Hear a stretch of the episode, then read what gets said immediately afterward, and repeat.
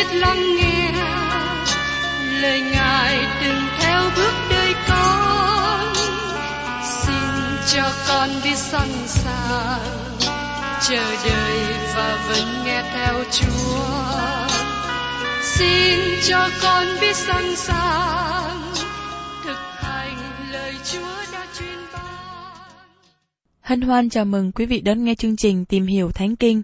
Đây là một chương trình học kinh thánh liên tục và hệ thống trong thời gian 5 năm. Chúng ta sẽ lần lượt khảo sát từ sáng thế ký cho đến khải huyền. Mục sư tiến sĩ Mcky là người được Chúa dùng để sáng lập và thực hiện chương trình này.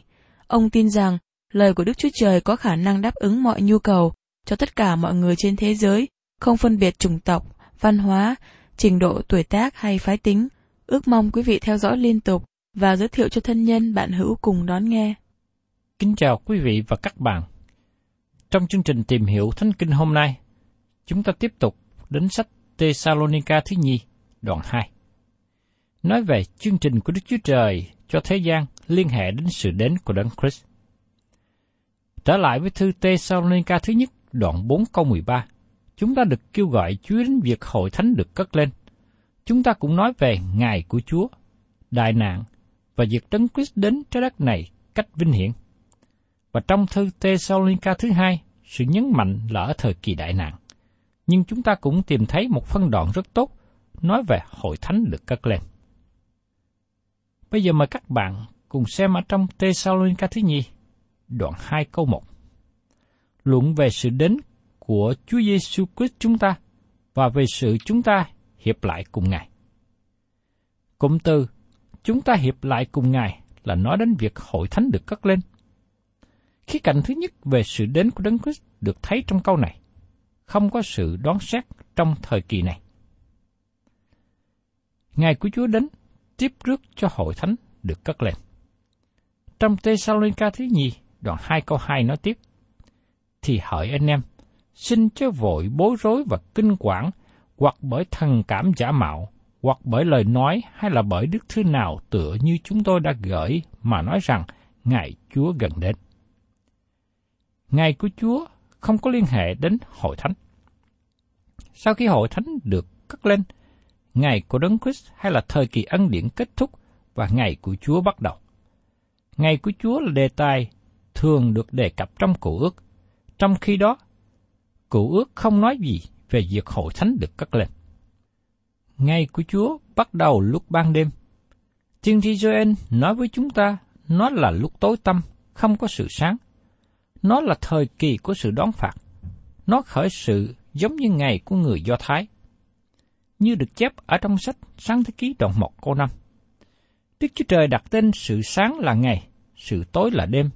Vậy có buổi chiều và buổi mai, ấy là ngày thứ nhất.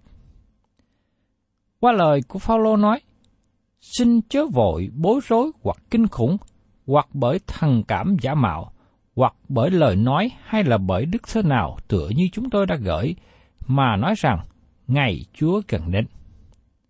Như thế rõ ràng là có người đã truyền bức thơ vòng vòng, hay có những tin tức được nói giữa dòng người Thessalonica rằng ngày của Chúa đã đến. Ngày nay chúng ta chú ý rằng có một số người cho mình là tín đồ siêu nhiên. Họ nghĩ rằng họ có tin tức đặc biệt từ nơi Chúa. Họ nghĩ rằng họ không cần học lời của Đức Chúa Trời. Họ nghĩ rằng họ có được tin tức trực tiếp qua chim bao, khải tượng hay một khải thị đặc biệt nào đó.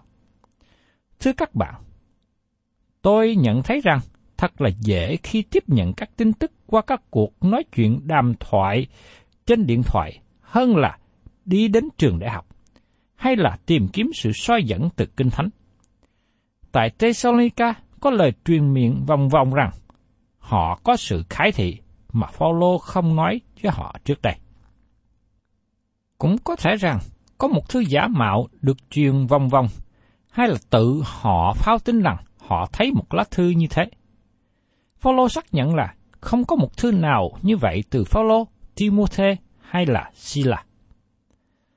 Có những lời truyền lòng vòng rằng ngày của Chúa gần đến. Điều này tạo nên những vấn đề khó khăn với người Thessalonica và chúng ta thấy tại sao. Họ đang gánh chịu sự bắt bớ, bởi thế rất dễ cho một người nào đó nói rằng chúng ta đang ở trong thời kỳ đại nạn. Ngày của Chúa là một cụm từ nói về khoảng thời gian bắt đầu từ thời kỳ đại nạn và tiếp tục xuyên qua thời kỳ một ngàn năm. Đó là một ngày bắt đầu với sự đón phạt. Tiên tri Joel diễn tả về ngày của Chúa một cách chi tiết trong đoạn 2. Sứ đồ Führer cũng trích dẫn lời này trong ngày lễ ngũ tuần.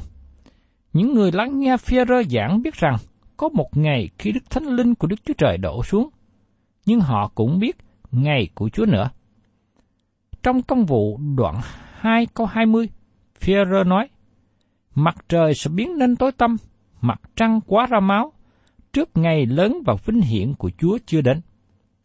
Như thế chắc chắn rằng ngày của Chúa không phải là ngày ngũ tuần. Vào ngày Đấng Christ bị đóng đinh trên thập tự giá có động đất và tối tăm, nhưng vào ngày lễ ngũ tuần không có những điều như vậy. Chỉ có tiếng như tiếng gió thổi mạnh và lưỡi bằng lửa đậu trên mỗi người hiện diện. Führer nói rằng, ngày lễ ngũ tuần cũng giống như ngày tiên tri Joel diễn đạt. Các ngươi nghĩ rằng những người này say rượu phải chăng? Họ không có say rượu, nhưng họ được đầy dẫy Đức Thánh Linh. Bởi có lời tiên tri Joel, những người Do Thái trong thời đó tin rằng sẽ có một ngày khi Đức Thánh Linh tuôn đổ trên mọi loài xác thịt. Nhưng trong ngày lễ ngũ tuần, nó không được tuôn đổ trên mọi loài xác thịt. Ngày của Chúa vẫn còn trong tương lai. Sứ đồ Führer cũng đề cập một lần nữa về ngày của Chúa trong thư của ông. Führer thứ nhì, đoạn 3 câu 10. Xong le, ngày của Chúa sẽ đến như kẻ trộm. Bây giờ các tầng trời có tiếng vang rầm mà qua đi, các thể chất bị đốt mà tiêu tán, đất cùng mọi công trình trên nó đều sẽ bị đốt cháy cả. Một lần nữa, điều này không xảy ra trong ngày lễ ngũ tuần. Có một phần kinh thánh nữa nói về ngày của Chúa, nhưng nó không liên hệ đến hội thánh. Trong sách Cái quyên đoạn 6 có 17, Vì ngày thánh nổ lớn của Ngài đã đến, còn ai đứng nổi? Điều này không phải cho hội thánh. Hội thánh tìm kiếm Chúa Giêsu bởi vì chúng ta được liên hiệp với Ngài. Phaolô nói tiếp trong Thessalonica thứ nhì, đoạn 2 câu 3. Mặc ai dùng cách nào cũng đừng để họ lừa dối mình, vì phải có sự bội đạo đến trước và có người tội ác, con của sự hư mất hiện ra. Phaolô nhắc nhở rằng, mặc ai dùng cách nào cũng đừng để họ lừa dối mình. Nếu chúng ta không muốn bị lừa dối, chúng ta cần lắng nghe lời dạy của Phaolô. Vì ngày đó chưa đến, tức là ngày của Chúa chưa đến, chứ không phải đề cập về ngày hội thánh được cất lên. Ngày của Chúa sẽ không đến ngoại trừ thỏa mãn hai điều kiện. Thứ nhất, có sự bội đạo đến trước. Thứ hai, có người tội ác, con của sự hư mất hiện ra. Cả hai điều này phải xảy ra trước khi ngày của Chúa bắt đầu. Hiện nay, chưa có một điều nào trong hai điều này xảy ra. Phaolô nói, phải có sự bội đạo đến trước. Điều này có nghĩa rằng khởi hành hay dời đi. Phaolô nói rằng trước khi ngày của Chúa bắt đầu, phải có một sự dời đi. Có hai sự dời đi mà nó sẽ xảy ra.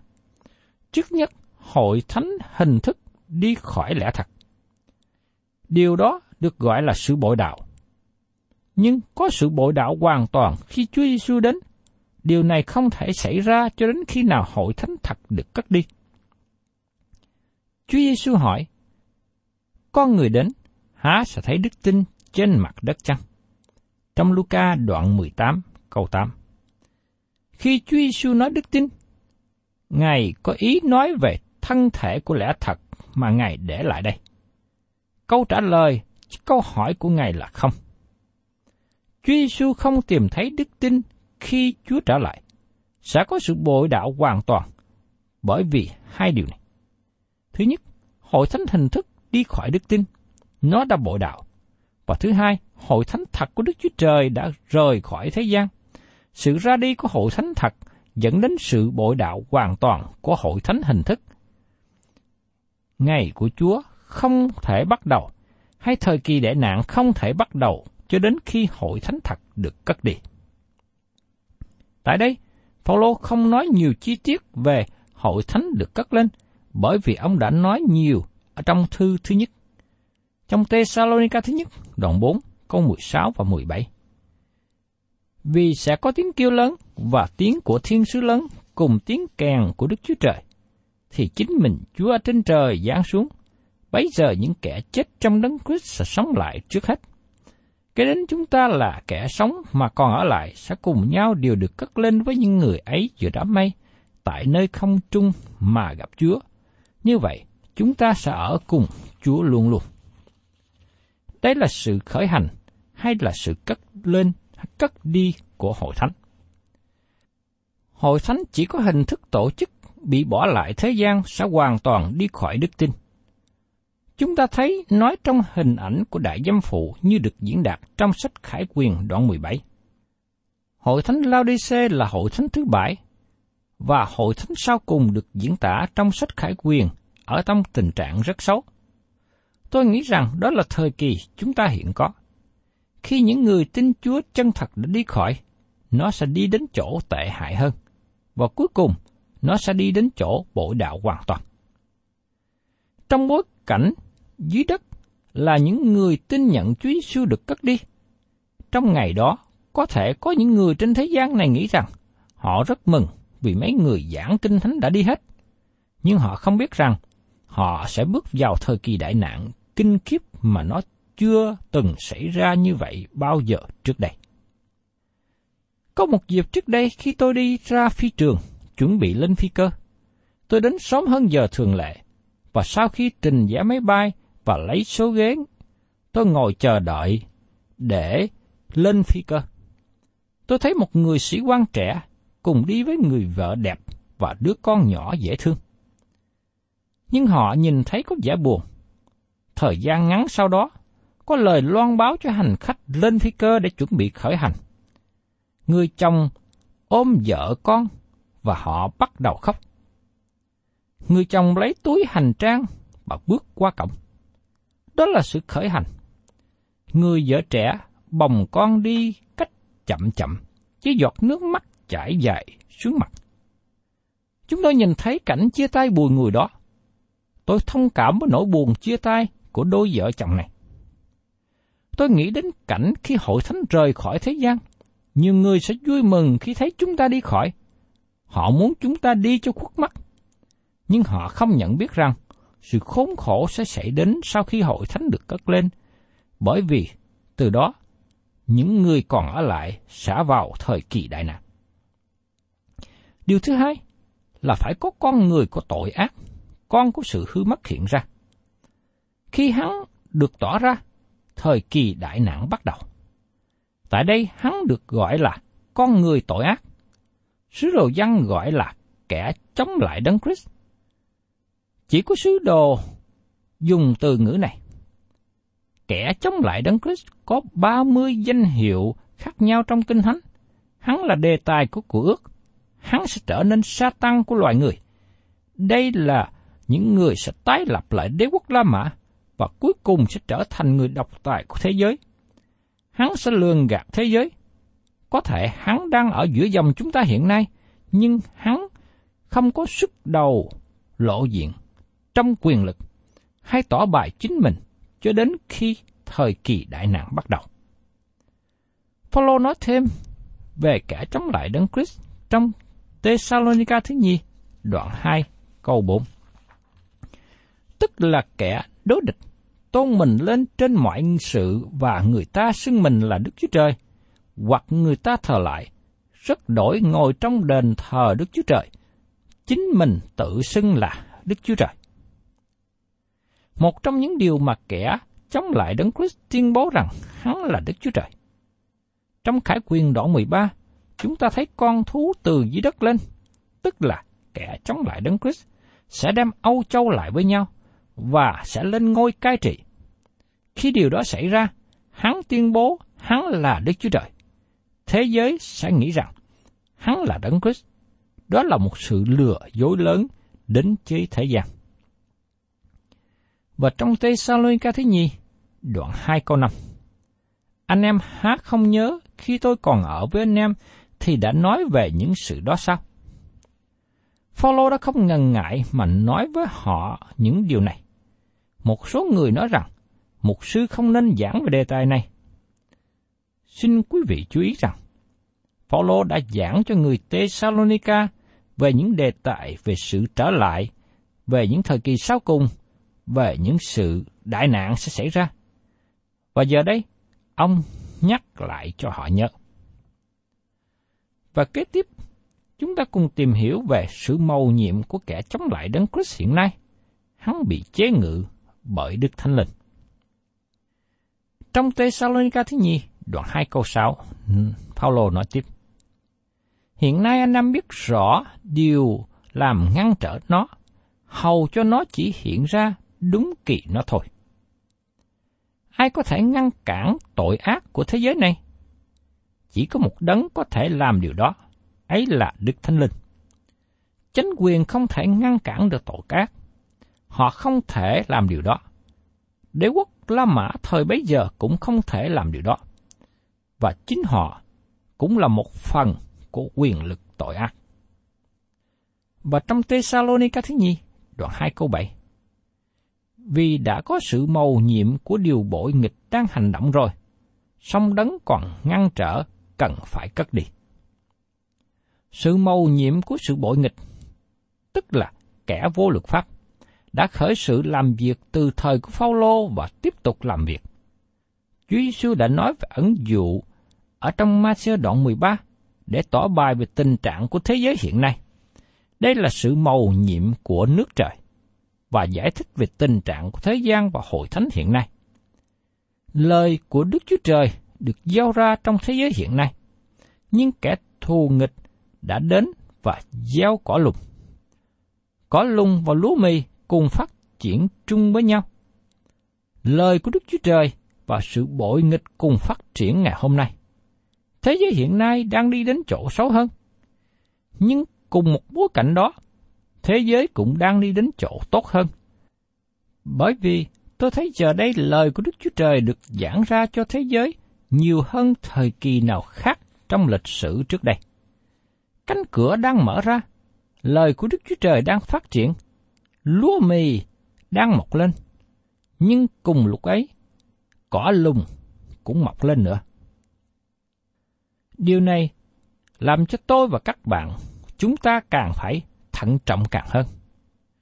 Vì trong lúc hiện nay, lúa mì, cỏ lùng đang phát triển cùng một lúc. Đôi khi làm cho chúng ta khó phân biệt được ai thật, ai giả. Nhưng chính Đức Chúa Trời, chính Chúa Giêsu, Ngài biết rõ ai là cỏ lùng, ai là lúa mì. Và trong thời kỳ phán xét, trong lúc mùa gặt đến, Đức Chúa Trời sẽ phân biệt ra. Có lung sẽ bị gom lại và đốt đi, nhưng lúa mì sẽ được gặt và đưa vào kho. Khi nào Đức Thánh Linh sẽ được cất đi? Ngài sẽ được cất đi với hội thánh. Như thế, Đức Thánh Linh có ở với thế gian trong thời kỳ đại nạn không? Vâng, Đức Thánh Linh có ở trong thế gian trước ngày lễ ngũ tuần không? Chắc chắn là có.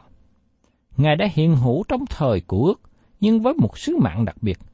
Và Đức Thánh Linh cũng sẽ ở với sứ mạng khác sau khi hội thánh được cất đi. Nhưng hiện nay, Đức Thánh Linh của Đức Chúa Trời đang làm ấn chứng cho chúng ta cho đến ngày cứu chuộc. Khi Đức Thánh Linh trình diện chúng ta với Chúa Giêsu, tôi tin rằng sau đó Đức Thánh Linh sẽ trở lại thế gian để tiếp tục sứ mạng trước đây. Nhưng Ngài sẽ không ngăn trở ma quỷ nữa. Đức Thánh Linh để cho ma quỷ tự do hoạt động một thời gian. Tôi xin thưa với các bạn rằng, tôi không muốn ở dưới thế gian dưới sự tung hoành của ma quỷ các bạn nhìn vào thế giới hiện nay cũng đã quá tệ rồi. Vì thế tôi không muốn ở thế gian nữa khi nó được trao cho sa tăng cai quản. Và tiếp đến chúng ta cùng xem trong Tê Salonica thứ nhì, đoạn 2 câu 8. Bây giờ, kẻ nghịch cùng luật pháp kia sẽ hiện ra. Đức Chúa Giêsu sẽ dùng hơi miệng Ngài mặc quỷ diệt nó, và trừ bỏ nó bởi sự chói sáng của sự ngại đến. Kẻ nghịch cùng luật pháp ở đây chính là kẻ chống lại Đấng Christ, con người tội ác. Hắn sẽ nên cả độc tài của thế giới, không một ai có thể ngăn chặn được hắn. Không có một quyền lực nào trên thế gian kềm chế được hắn, chỉ có Đấng Christ mới có thể ngăn chặn được hắn. Giống như dân sự của Đức Chúa Trời Ai Cập trong tình trạng bất lực, Họ tuyệt vọng cho đến khi Đức Chúa Trời ra tay giải cứu họ bằng quyền năng lớn của Ngài. Cũng thế, những người tin nhận Chúa trong thời kỳ đại nạn cũng bất lực trước quyền lực của kẻ chống lại Đấng Christ cho đến khi Chúa Giêsu đến thế gian và thành lập nước thiên đàng. Chúa nói rằng, Ngài sẽ dùng hơi miệng Ngài mà quỷ diệt nó. Đây là lời của Đức Chúa Trời. Như gươm hai lưỡi ra từ miệng Ngài để quỷ diệt kẻ chống lại Đấng Christ. Chính lời của Đức Chúa Trời đã tạo dựng nên vũ trụ này. Đức Chúa Trời tạo dựng nên mọi sự bởi lời phán của Ngài. Đức Chúa Trời phán rằng phải có sự sáng thì có sự sáng. Trong sáng thế ký đoạn 1 câu 3. Đức Chúa Jesus Christ là lời hằng sống của Đức Chúa Trời.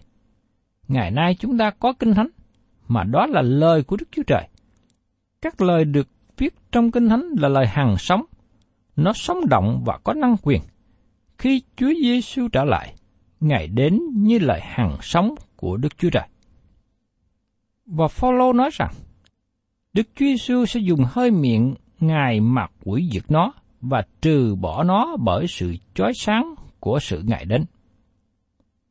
Trước đây khi Chúa Giêsu đến Bethlehem, cũng có sự chói sáng. Như trong sách tích đoạn 2 câu 11 nói rằng, Và ân điển của Đức Chúa Trời hay cứu mọi người đã được bày tỏ ra rồi, đó là sự hiện ra ân điện. Nhưng khi Chúa Giêsu đến lần nữa, nó sẽ là một sự chói sáng khác. Ngài sẽ cắt hội thánh của Ngài ra khỏi thế gian và sau đó Ngài trở lại để thiết lập nước thiên đàng trên đất. Cho đến lần thứ nhất của Chúa Giêsu có hai giai đoạn trong đời sống của Ngài, nếu chúng ta muốn nhìn theo phương diện đó. Ngài đến Bethlehem với hình dạng của một em bé, và sau đó Ngài thi hành chức vụ lúc 30 tuổi. Ngài đi vào đền thờ Jerusalem và dẹp sạch. Còn sự đến lần thứ hai của Chúa Giêsu cũng có hai giai đoạn. Ngài gọi hội thánh của Ngài lên và gặp Ngài trên không trung, và sau đó Ngài trở lại thế gian để thành lập nước thiên đàng. Trong thời gian đó, kẻ chống lại Đấng Christ sẽ bị quỷ diệt bởi sự chói sáng qua sự đến của Ngài. Quý vị và các bạn thân mến, chúng ta tạ ơn Đức Chúa Trời qua những lời mà Phaolô đã giải bài cho hội thánh Thessalonica ngày xưa về những điều sẽ xảy ra khi ngày của Chúa Giêsu đến. Xin Chúa cho tôi và quý bạn chị em, khi chúng ta chờ đợi và hướng về ngày đó, mỗi người trong chúng ta có một tinh thần tích cực để hầu việc Chúa, chúng ta dọn mình sẵn sàng, hầu cho tôi và các bạn hưởng được ngày phước hạnh đó, chờ đợi ngày phước hạnh đó, và chúng ta vui mừng khi nó đến. Nhưng đối với những ai không có Chúa Giêsu làm cứu Chúa của mình, thì Ngài trở lại cứu Chúa. Họ sẽ là những người thất vọng. Họ là những người hối hận, sẽ đấm ngực, khóc lóc mà nghiến răng. Vì lúc bấy giờ, cơn đại nạn bắt đầu đổ xuống. Thân chào tạm biệt quý vị và các bạn và xin hẹn tái ngộ quý vị trong chương trình tìm hiểu Thánh Kinh kỳ sau. Chúng ta sẽ tìm hiểu tiếp đến phần còn lại của Thessalonica thứ nhì đoạn 2.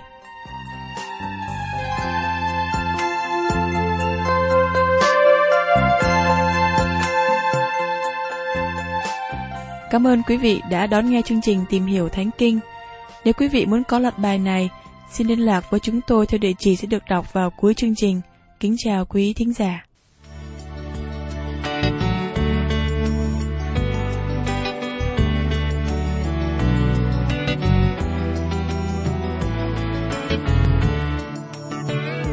lòng tôi hân hoan, ca hát nên biết ơn cao sâu nơi ngài lòng tôi luôn vui, tươi cất, tiếng ca ngày hôm nay cha mang vui thoa đến với tâm linh này.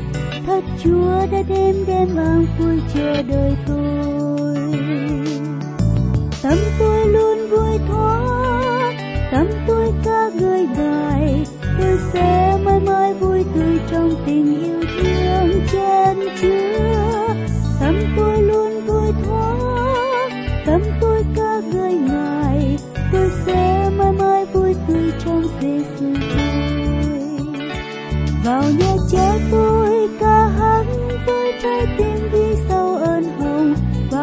che tôi ca hát chúc tôi lòng hân hoan vui tươi do Chúa giúp tôi thiên nắng quyền ơn Chúa đến với tâm tôi nơi luôn bình yên.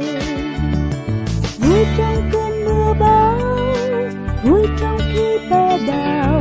Tay Chúa nắm chắc nên tôi không còn lo